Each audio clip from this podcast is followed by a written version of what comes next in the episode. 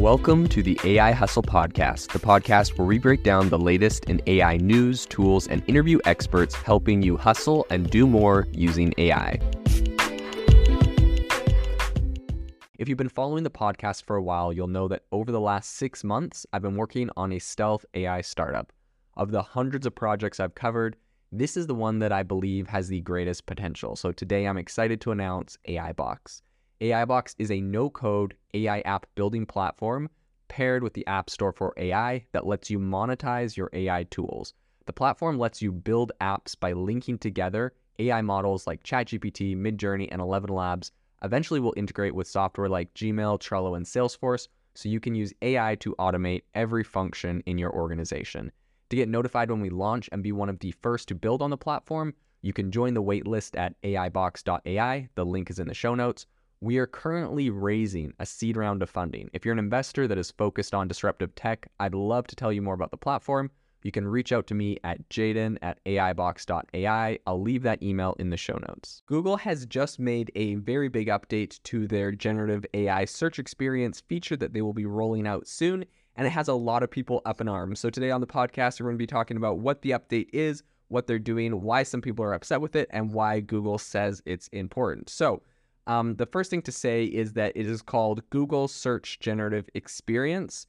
Um, that's kind of their, or I guess people call it the SGE. This is their new feature, which essentially integrates uh, AI straight into your search results. So instead of what they previously did, which was providing links to human created content, SGE uses AI to compile resources from a, a variety of sources and essentially just generates one response similar to you know what you get out of chat gpt if you're not using the browse web feature where it goes and browses the web and then it has um, you know citing sources.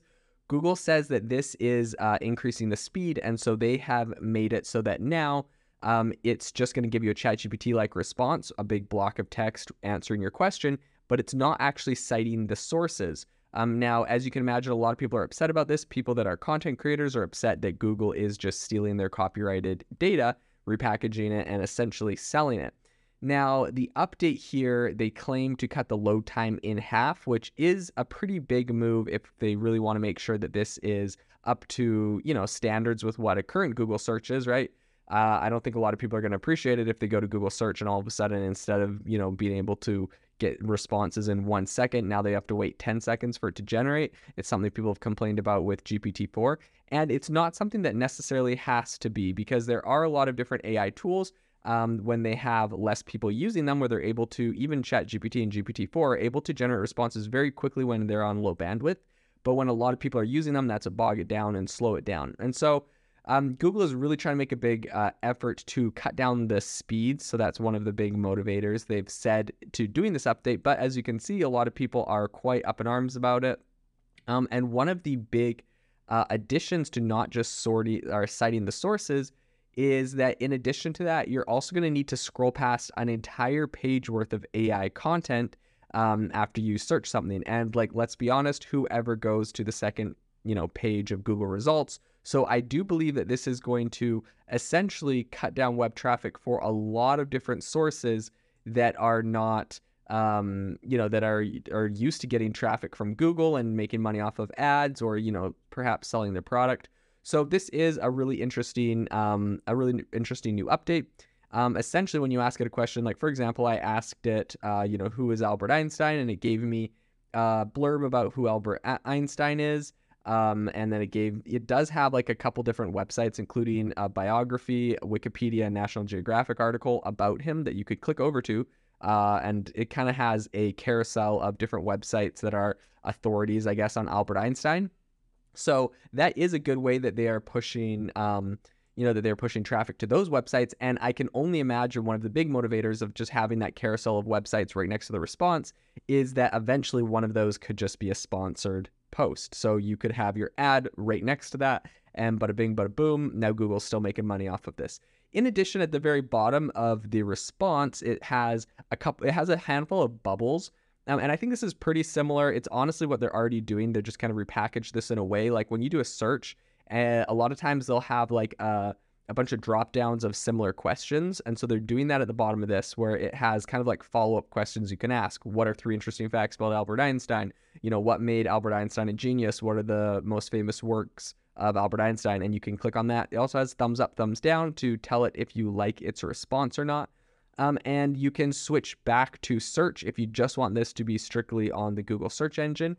However, this is going to be eventually integrated right in with the search engine. So this is going to be at the top of your search results. Now, at the moment, if you want to get these results, you have to get um, access to Google Search Labs. I have to get on a wait list before being approved to uh, have access to Google Search Labs, and it is not in every country. But one can inevitably assume that this will be rolled out eventually to everybody, um, which is going to majorly disrupt the traffic of virtually all websites, I would say um, on Google. I am I believe this is going to cut down just you know I it's hard to say how much, but like can you imagine if all website traffic to websites got cut by 50% over the next few months? I think there's going to be a lot of big impacts there. At the end of the day, honestly, just consolidates power to Google for their ads, and perhaps there's even you know less space for ads in these kind of results. So perhaps Google takes a hit uh, to their advertising revenue, which is what they've been worried about, and perhaps uh, you know advertisers are making less money from being able to host ads on their website or content creators, I should say.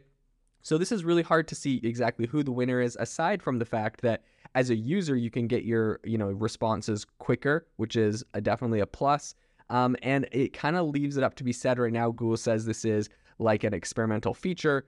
If Google sees that something like this really does cut down their ad revenue by a significant amount, are they going to, you know, keep this feature here?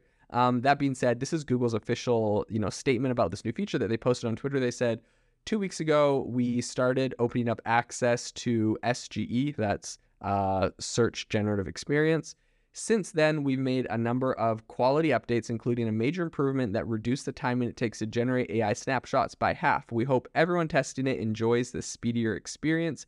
If you haven't yet signed up, check it out at labs.google.com/search. Okay.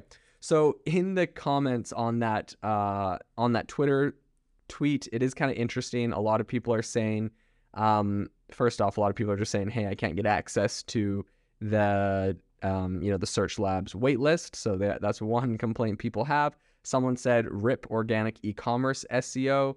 Um, someone said, please stop stealing content from sites without attribution. SG is literally quoting sites word for word without any quotation marks or links. Why does Google find this to be acceptable behavior? It's not generative AI, it's just a featured snippet without a link. So, this is another complaint which I have not verified for myself. Um, from what I've seen, right, it's putting together some, it's putting together stuff that it's it's pulling from other places. But some people are accusing them of straight up just copy and pasting, right, doing the featured snippet that they used to do, but back when they did the featured snippet before this AI came out, um, there was a link directly to the website that it came from. And that featured snippet typically was coming from one website. So if you were the featured snippet, if you got, you know, you did all the SEO work to get your article to the very top and you were the featured snippet, you were gonna, like some people come even complained about that. Um, but at least you were going to get the traffic if someone wanted more information and clicked on that. Now, if this is true, there is no more featured snippet. It's just AI. And so uh, there is no traffic going to be going to anyone necessarily unless people are scrolling down below this kind of AI feature and doing that. So, you know, someone else said, Congratulations on building what was already the greatest theft of intellectual property in history. I'm not seeing a lot of positive comments on this tweet, to be honest, and maybe that's just the nature of Twitter.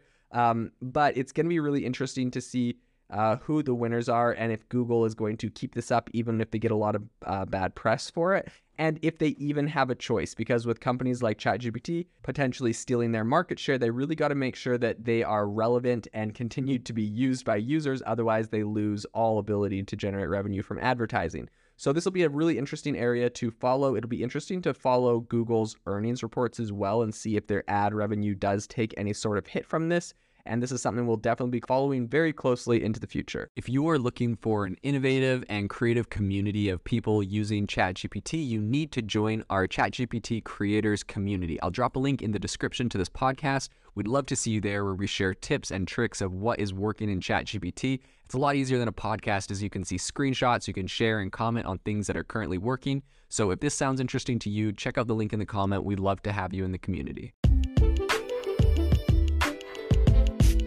Thanks for tuning in to the AI Hustle podcast. If you could do us a massive favor, we would really, really appreciate it if you could leave us a review wherever you get your podcast. This helps people find the podcast, it helps people know this is a good place to go, and we would really, really appreciate it as it helps us continue to bring on incredible guests and share incredible content for you to listen to.